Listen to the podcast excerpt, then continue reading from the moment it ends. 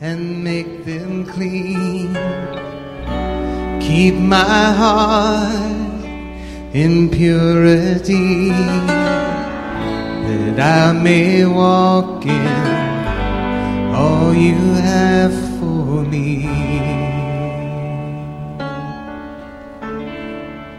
Oh, here I stand, arms open wide. Oh, I am yours and you are mine.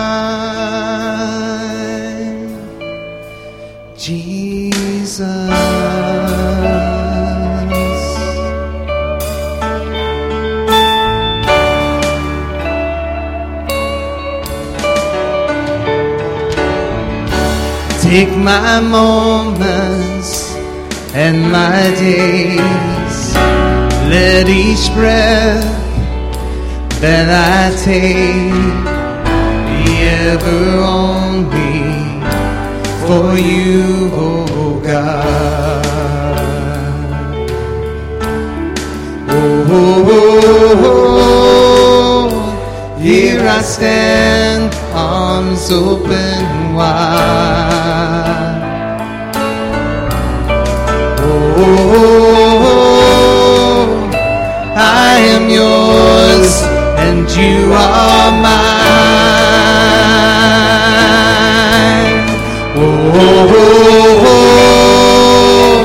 here I stand,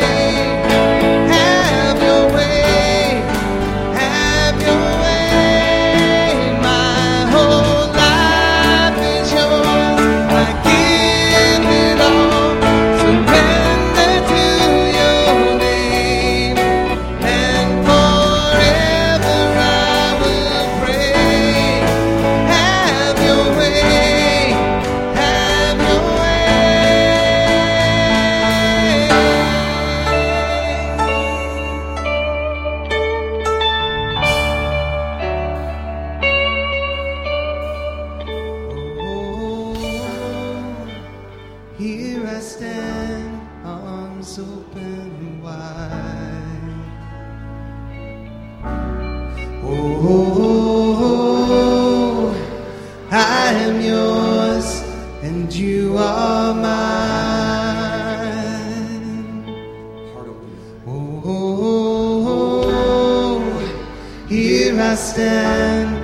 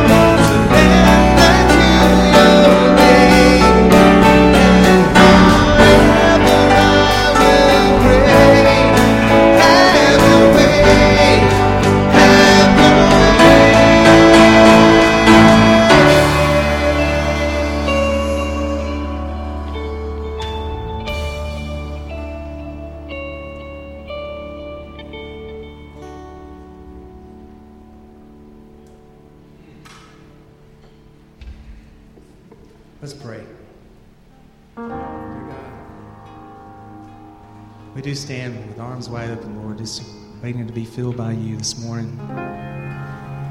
Father, we're so thankful to be in our house of worship this morning. That we can come worship you, but Lord, help us not to forget that we can worship you anywhere. Father God, help us to take you as the lead in our lives.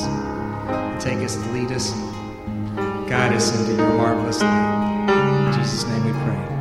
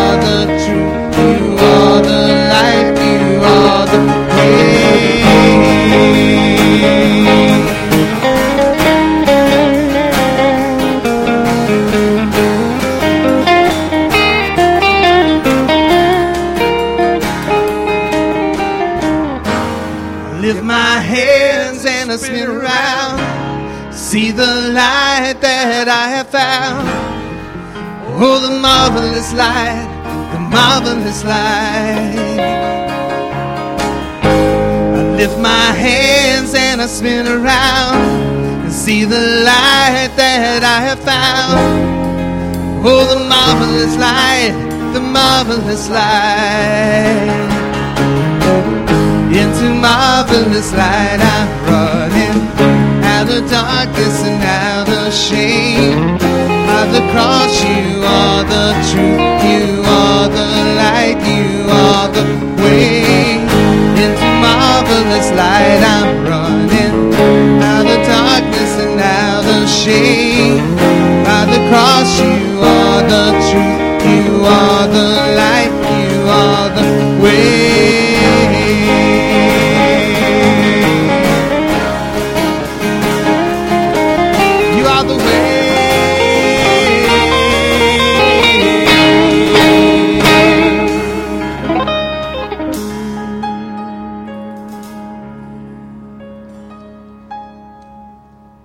Amen. Amen. stay standing. We're going to pray for the uh, offertory, and then we're going to continue worshiping.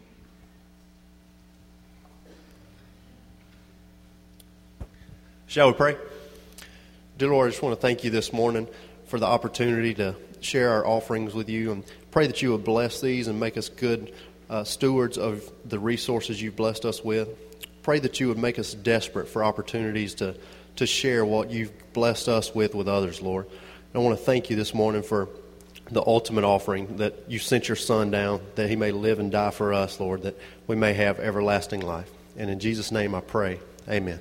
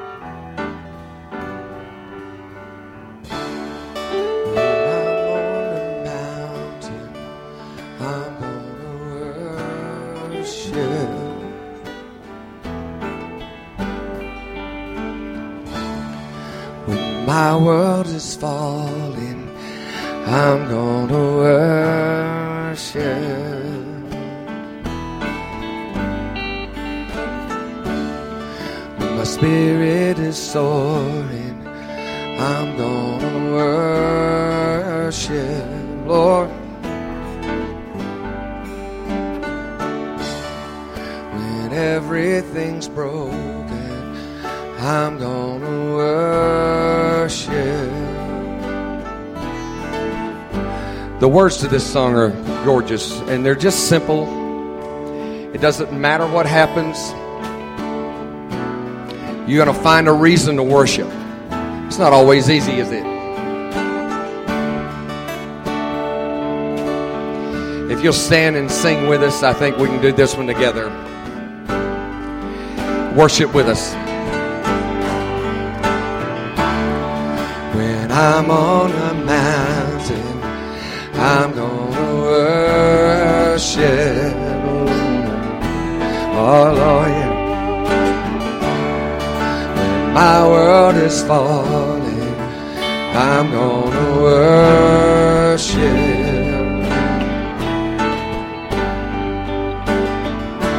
When my spirit is soaring, I'm gonna worship. Even when I'm standing on the mountain, but even when I'm in the valley, Everything's broken, I'm gonna worship. In the center of it all, you're the one who breaks my fall. Here and now, I'm calling your name. Here and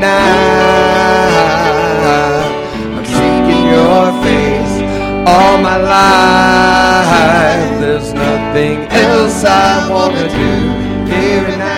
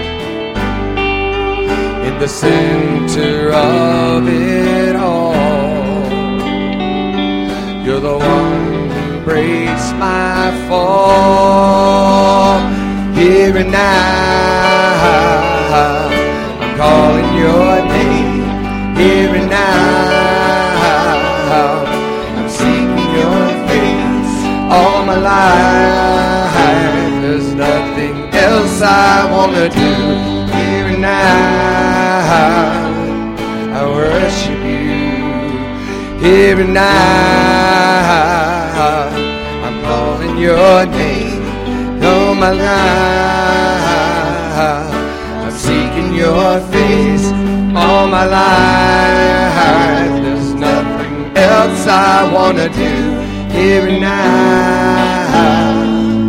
I worship you.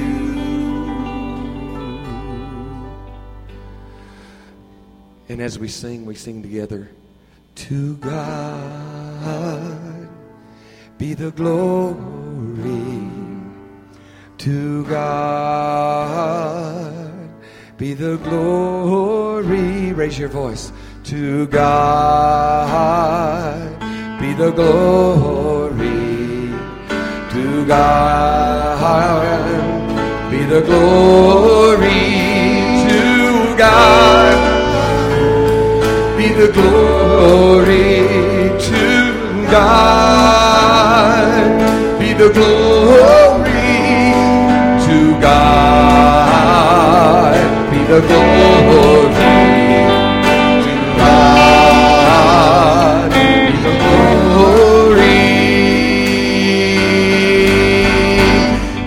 now.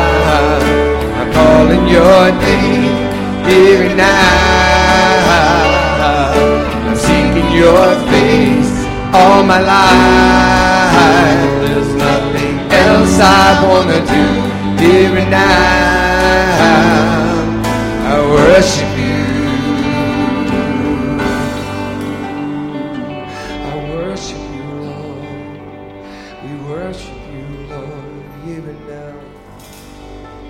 Father, we worship you. But we don't want to stop here. We want to continue the rest of our day, and the rest of our days, and the rest of our lives. Amen. Be seated.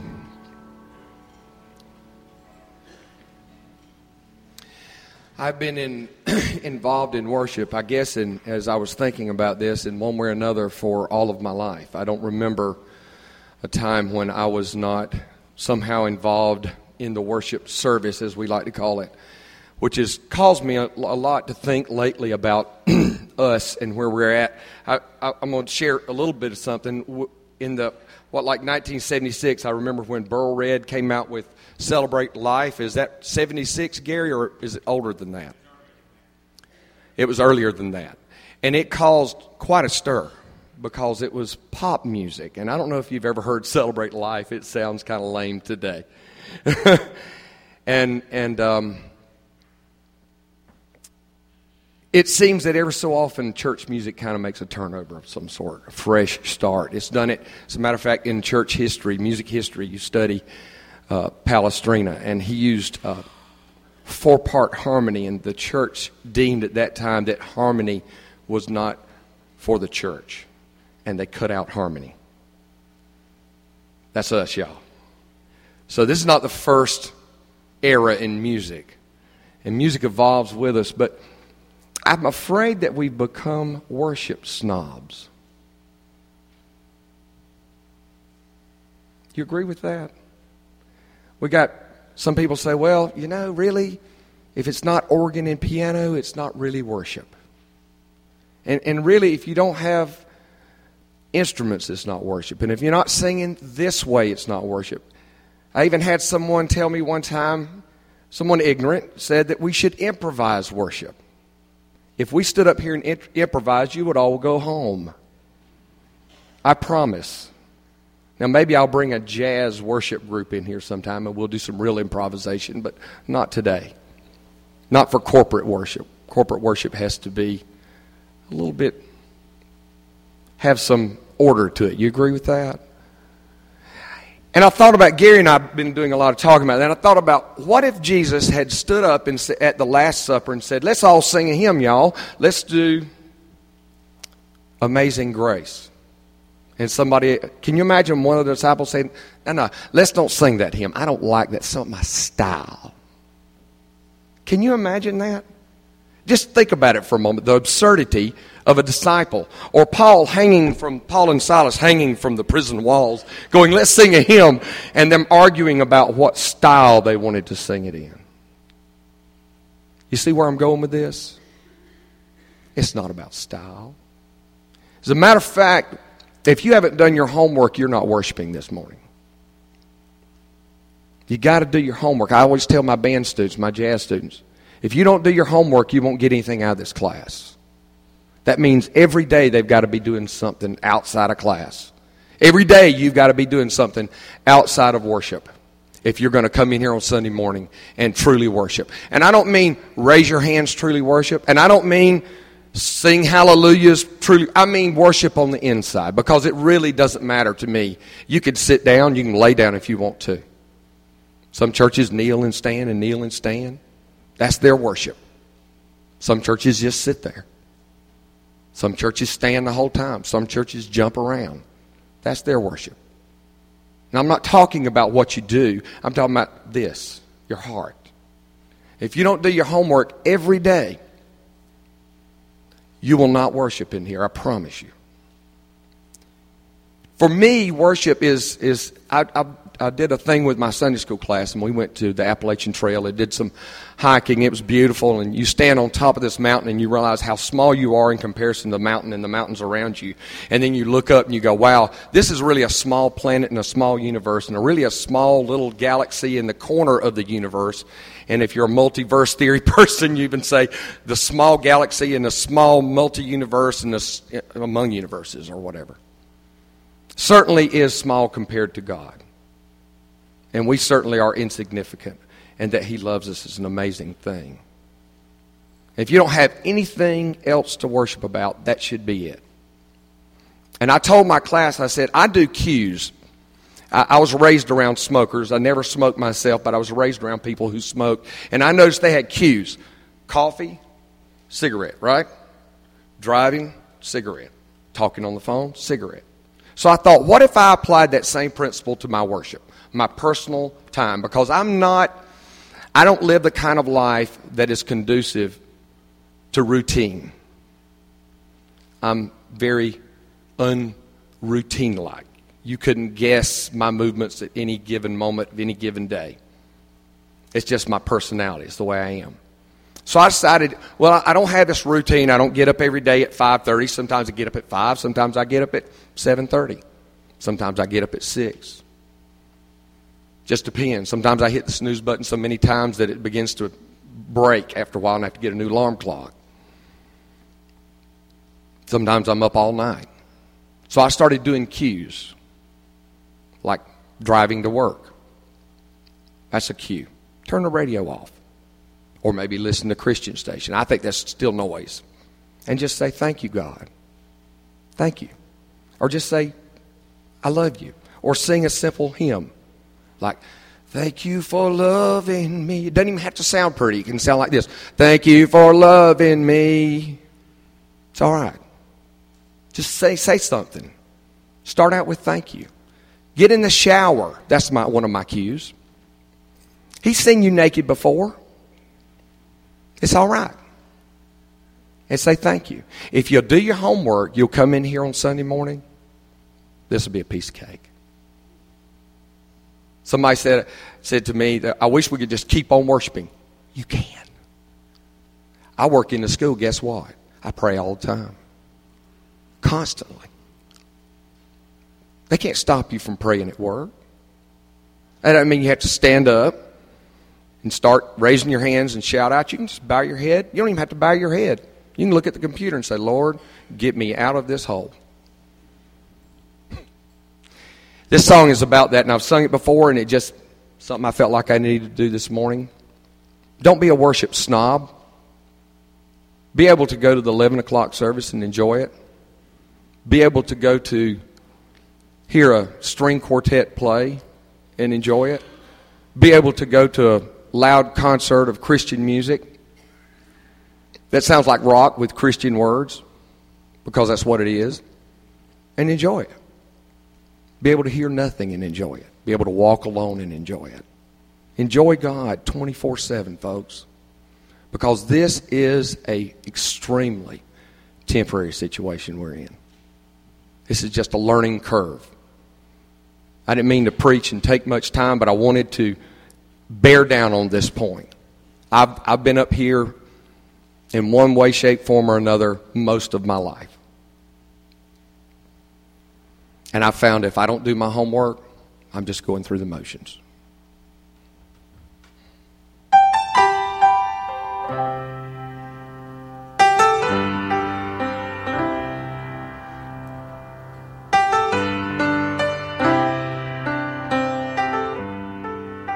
There's something about the morning. I'm sorry, I messed up the words.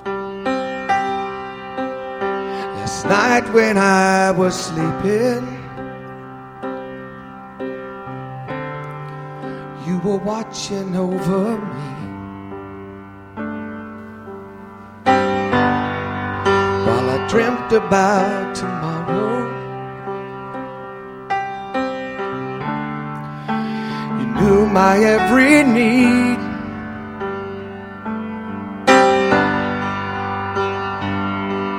Now another day is waiting for me to make it there's no way that I can face it without you. Before the day slips away, I wanna stop and say I love you. I love you. Before the world rushes in again, I wanna stop and say there's none above you. There's none above you. I'll just be still and know that you are God. Be still and know that you are God.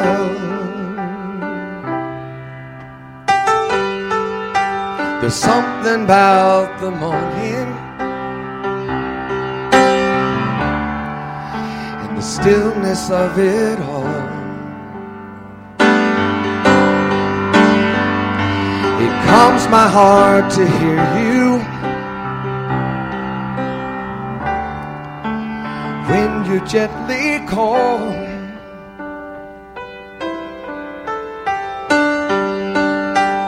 Now another day is waiting for me to make And there's no way that I can face it without you, Lord. Before the day slips away, I want to stop and say, I love you. I love you. Before the world rushes in again, I want to stop say, There's none above you. There's none above you. I'll just be still and know that you are God. Be still and know that you are God. Here I am in your presence. It's where I long to be, long silence. Bring down your love and your mercy. Whisper softly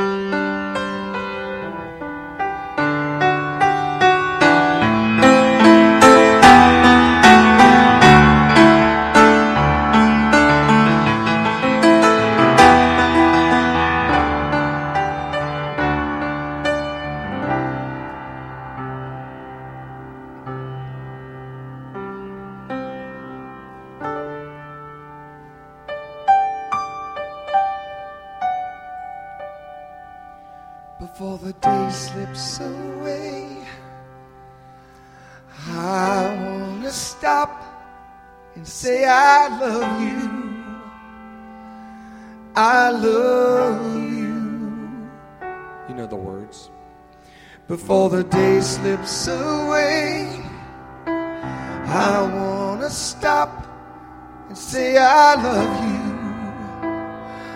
I love you, Lord. Before the day slips away, I want to stop and say, I love you. I love you. Before the world rushes in again, I want to stop and say, There's none above you. There's none above you.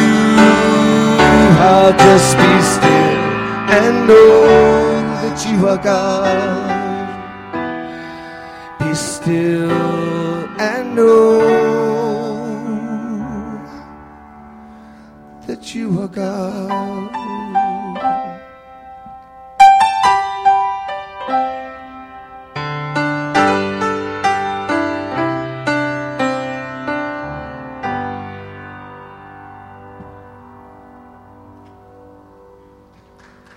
Thank you.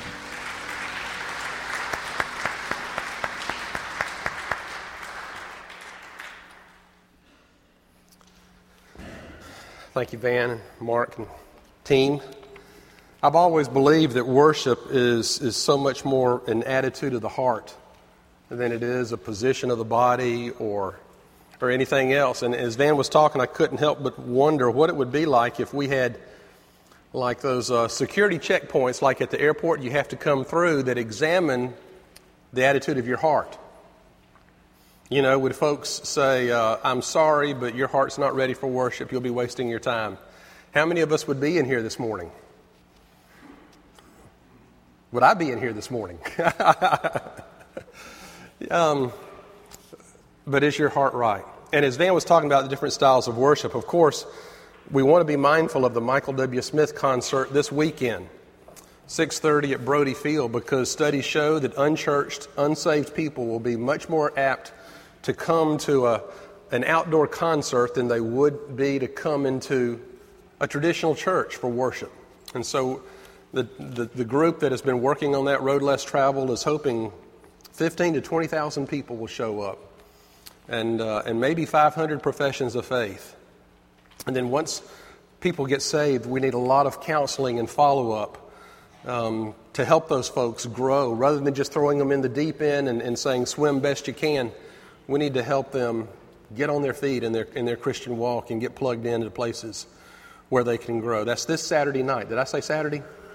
6.30. And I think there's also a concert 6.30 Friday night at the Tift County High School gym for students uh, just kind of a, a warm up for that, a preparation for the, the service on Saturday night as well. I want to take just a, a moment and pray for that, that concert, and that if you have friends and family members and neighbors that you need to be there, that, that you know need Jesus in their lives, uh, that you'll have an opportunity this week to invite them. Let's pray.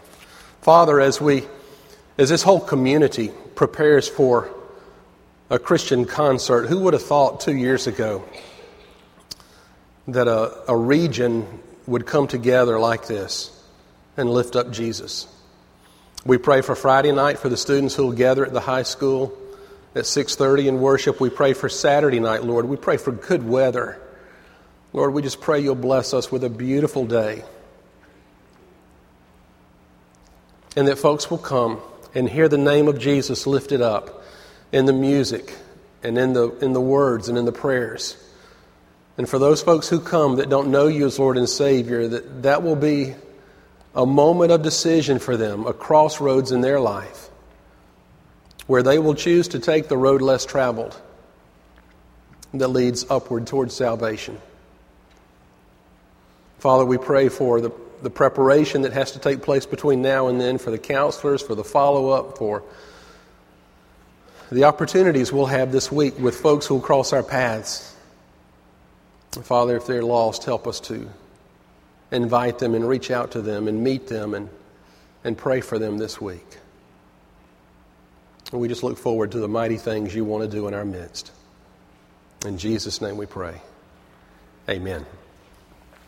We're in a series of the seven signs that Jesus performs in the Gospel of John. They're miracles, but John never calls them miracles or wonders. He calls them signs because John sees what Jesus does is not just an event to draw attention to itself, but what Jesus does is always something that points to a spiritual truth. And the fourth sign that we're looking at is I've entitled the sermon Jesus Arithmetic. You call it, we call it feeding the 5,000 or multiplying the loaves and fishes. The end of John, chapters 20, chapter 20, verses 30 and 31 says that these things have been written that you may believe that Jesus is the Christ and believing that you may have life in his name. So, John's explicit purpose is to help you come to faith in Jesus Christ and have life in his name. So, when John gives us a sign, he's not just recounting an event, but he is, he's adding to that event the spiritual significance, the meaning of it. And this fourth sign, in uh, John chapter 6, verses 1 through 14, says this after, the, after this, Jesus went to the other side of the Sea of Galilee, which is the Sea of Tiberias, and a multitude followed him because they saw the signs which he did on those that were diseased. Do you remember the sign he just did, healing the man at, at the pool at Bethesda? Jesus went up on the mountain and there sat down with his disciples. Now the Passover, the feast of the Jews, was at hand. Lifting up his eyes then and seeing that a multitude was coming to him, Jesus said to Philip, How are we to buy bread so that these people may eat? This he said to test him, for he himself knew what he would do. Philip answered him, Two hundred denarii would not buy enough bread for each one of them to get a little. One of his disciples, Andrew, Simon Peter's brother, said to him, There is a lad here who has five barley loaves and two fish, but what are they among so many? Jesus said, Make the people sit down. Now there was much grass in the place, so the men sat down in number about 5,000. So if the men were 5,000, you know the women and children easily another 5,000, making perhaps the crowd 10 or 12,000. Jesus then took the loaves, and when he had given thanks, he distributed them to those who were seated, so also the fish, as much as they wanted. And when they had eaten their fill, he told his disciples, Gather up the fragments left over, that nothing may be lost. So they gathered, gathered them up and filled twelve baskets with fragments from the five barley loaves left by those who had eaten. When the people saw the sign which he had done, they said, This is indeed the prophet who was to come into the world. Jesus arithmetic, because some interesting things happen in this, in this sign with numbers. Let's pray. Father, as we gather to consider this sign of the miracle of the feeding of 5,000, help us to trust you with what we consider to be little and allow you to multiply it and distribute it and use it for your glory and then add back unto us so that we'll have what we need. In Jesus' name we pray. Amen. When Jesus gives a sign, notice the details are, are just throughout the whole passage. We know it's outside of Capernaum by the Sea of Galilee. Um, it's, it's Passover time. Passover, you'll recall, was uh, the last of the ten plagues that God brought upon Egypt when they refused to let the children of Israel go from captivity, the Passover angel came, and the firstborn of every male child, every male in every household was, was killed that did not have on the doorpost a spot of blood from a sacrificial lamb. Other details grass on the place, sitting down, and Mark it tells us in groups of hundreds and fifties. If you have 5,000 people that would be 50 groups of 100, wouldn't it? Or, or 100 groups of 100 if it were 10,000. Just enormous people on a hillside. This, this miracle is the only one recorded in all four of the Gospels, and it's mentioned twice in Matthew and Mark for that, for that matter. But only here in John are we told two things. Only here are we told that it's a lad, a young boy, who provides the five loaves and two fish. And only here in John do we get the spiritual significance of it. In verses 32 and 33, Jesus goes on to say, I say to you, it was not Moses who gave you the bread from heaven my Father gives you true bread from heaven, for the bread of God is that which comes down from heaven and gives it to the world. Jesus is the bread of life. And that's what this sign wants you to see. Just as Jesus provides bread and fish to satisfy your physical hunger, Jesus knows that there is a spiritual hunger that is so much, so much more important. And he wants the people there to see him not for the, the miracle he does multiplying loaves and fish, but for the spiritual bread he offers. If they will eat of him, they will never hunger. When you read these verses, in, in verses 32 and 33 about the bread from heaven, the bread that God gives, which come down from heaven and gives life to the world, it sounds almost like the Lord's Supper, doesn't it? Words of the Lord's Supper, and I, I, I think that's what Jesus has in the back of his mind is the Passover meal because it says uh, in verse 11 Jesus took the loaves, and when he had given thanks, the word there for giving thanks is Eucharist, to give thanks. And so, probably in the back of Jesus' mind is as this crowd of 5,000 sits, sits down, I think Jesus is serving a Passover picnic to 5,000 people and teaching them that in this Passover, it's not the, the fish and the loaves that they are eating that's important, but the Lamb of God who is getting ready to be sacrificed for the sins of the world. Let's talk a little bit about the arithmetic that takes place here because there is subtraction, multiplication, division, and addition. And I want you to see how these things take place in the course of this miracle. First of all, the subtraction. And this outline is in your worship bulletin. The subtraction is the boy gives his lunch. He subtracts what he has to give it to Jesus. There was a problem that arose in Galilee that day. A great crowd had followed Jesus. 5,000 men, when you add to that women and children. How many were there? We have no idea. But they saw the signs which Jesus had done, and they, they followed him to a hillside. And, and they're hungry, and Jesus senses their hunger. And not only does he want to minister to them compassionately because of the physical need, but he also sees a teaching opportunity that is arising, so he looks to Philip, who keeps the temple, the, uh, the disciples' treasury, and says, How much money do we have? And Philip says, 200 denarii, which is about $40. And Philip says, We can't feed 5,000 or 10,000 people with $40. And then Andrew comes and says, There's a, there's a young boy here who has a, a lunch, five barley loaves, and two fish. Now, barley was the, the bread of poor people, it was very coarse, um, harsh tasting bread.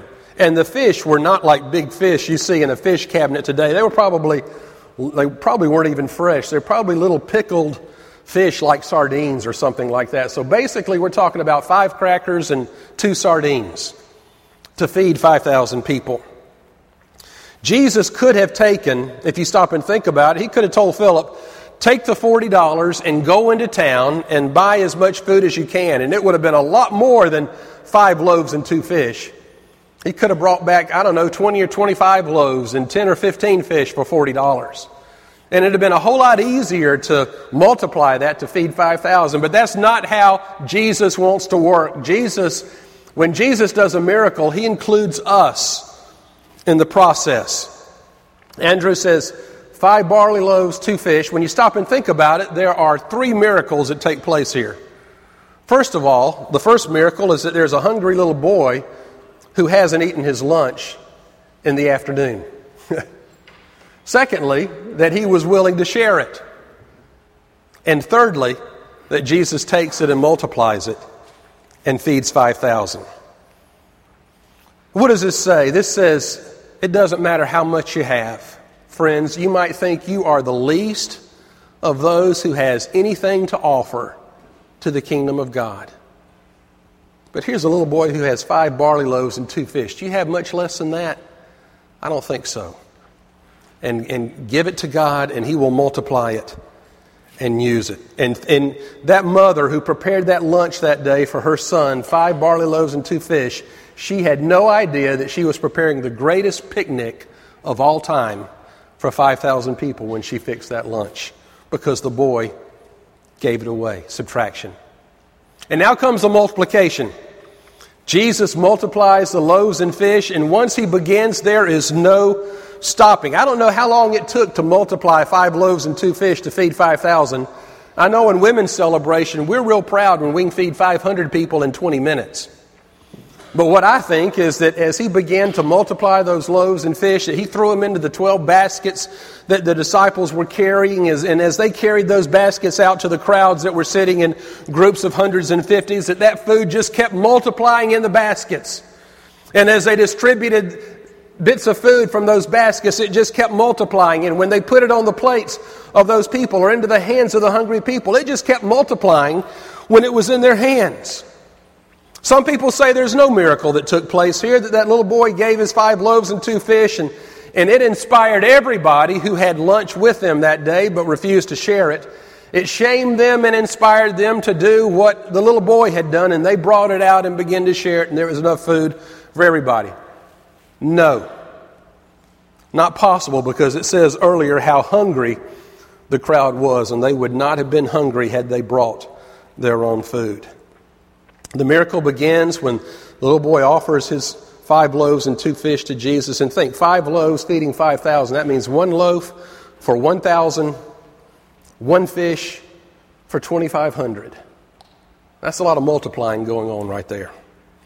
And now the division. A lot of people overlook this, but we're told in Mark chapter 6 that Jesus had them sit down in groups of hundreds and fifties and Jesus took what had been subtracted from the boy, he multiplied it, and then he divided it out among the people so that everybody had plenty. And as I think about this, I think about this is how the gospel can be divided among multitudes of people. One person can't do it all, but when you take what God has given you and you give it to Him and He multiplies it, then there'll be plenty to go out and tell these people, and those people will tell these people, and those will tell those people the good news of Jesus Christ, and it'll be divided among the whole world because someone gave what they had and allowed Jesus to multiply it. And finally, the addition it says, when they gathered up all they had, when the people had eaten their fill, that's, that's really a coarse phrase that means when they, were, when they had filled up their bellies. And it's talking about like animals who were at a trough, who had eaten everything they wanted. Jesus does a miracle, and there is an overabundance. Do you remember when he turned the water into wine? There were uh, six water pots, 30 gallons turned into wine. When Jesus does a miracle, it's not enough just to squeak by, but there is always an overabundance. And there were 12 baskets full left over. Have you ever eaten something that's really heavy and really filling and you eat for 30 minutes and you've eaten all you can and you look at the plate and it's still there? I don't know. I, Lasagna's like that for me. I can eat and eat and be full and, and, and not even make a dent in it. I think maybe as the, as the people were even eating, it just continued to multiply there right in front of them. And then there was a basket left over, 12, one for each of the 12 disciples who had distributed it among the people. It reminds me of, of Matthew 6:33, where Jesus says, Seek ye first the kingdom of God and his righteousness, and, and all these things, all you need, will be added back unto you. Give God what you have. He'll multiply it for his purposes. He will divide it among his people, and then he will return to you more than you can need, more than you can use. And that's the addition principle. I'm going to take this opportunity briefly and just share how I've seen that to be true in my own life. Susan and I started contributing to Forward in Faith three years ago. And uh, it wasn't always easy, but we made that commitment and we wanted to continue doing it.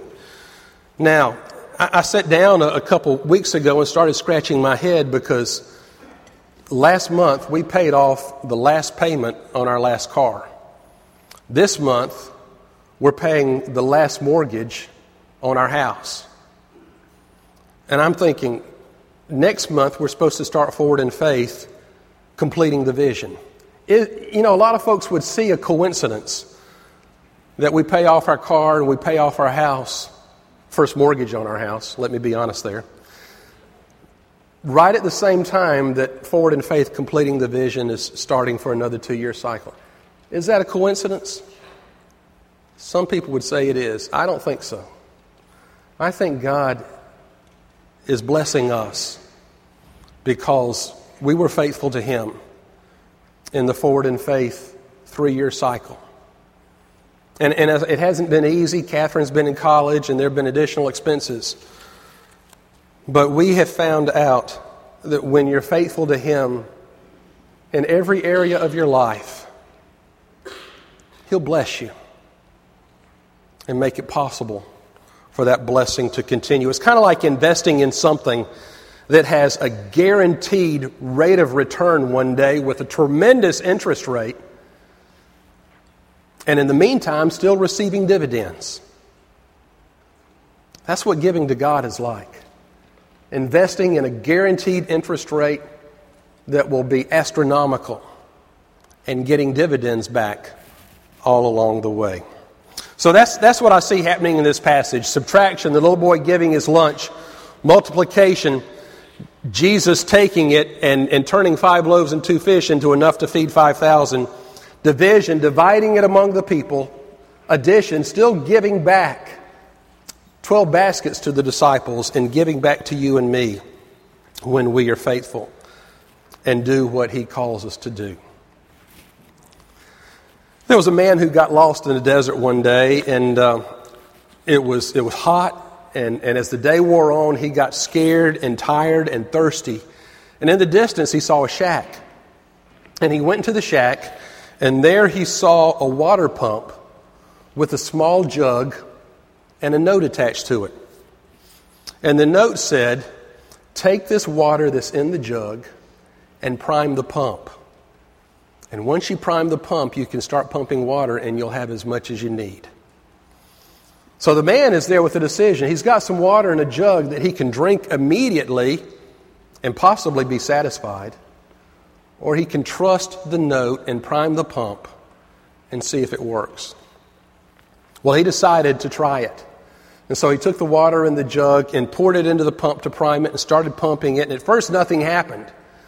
But eventually, water started coming out of the pump, and he had plenty of water to drink, and he had plenty of water to pour over him, and he had plenty of water to fill up all the containers that he could see. And, and, and there was also a note at the bottom of the note, it said, After you have finished, refill the jug for the next traveler.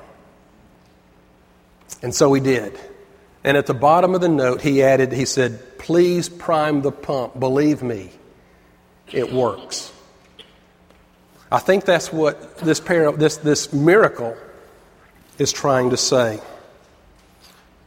Trust God. Give what you have to Him. It may not seem like much, but a little is a lot in the hands of God. And He will multiply it and use it in a mighty way for His kingdom. And then all these things that you need will still be added back to you. The final mathematical formula I want to leave you with is written in your bulletin 5 plus 2 equals 5,000 with 12 left over. That might not work in your math class, but it works real well in the feeding of the 5,000. Shall we pray? Father, as we gather here to worship you, we thank you that, that you decide to partner with us when you want to do a miracle. and there are opportunities and needs all around us right now. Help us to trust you with what little resources we have. And it might seem like a, a paltry bit our time, our talents, our opportunities, our finances. Lord, may not seem like much, but when we place them into your hands, we can sit back and marvel at how you multiply it and use it for your kingdom. And then you still add back to us what we need. All these things will be added unto you. And we won't have to worry. And we won't have to go without those needs that we have for being faithful to your calling in our lives. Help us to trust you and prime the pump and watch you pour forth showers of blessings.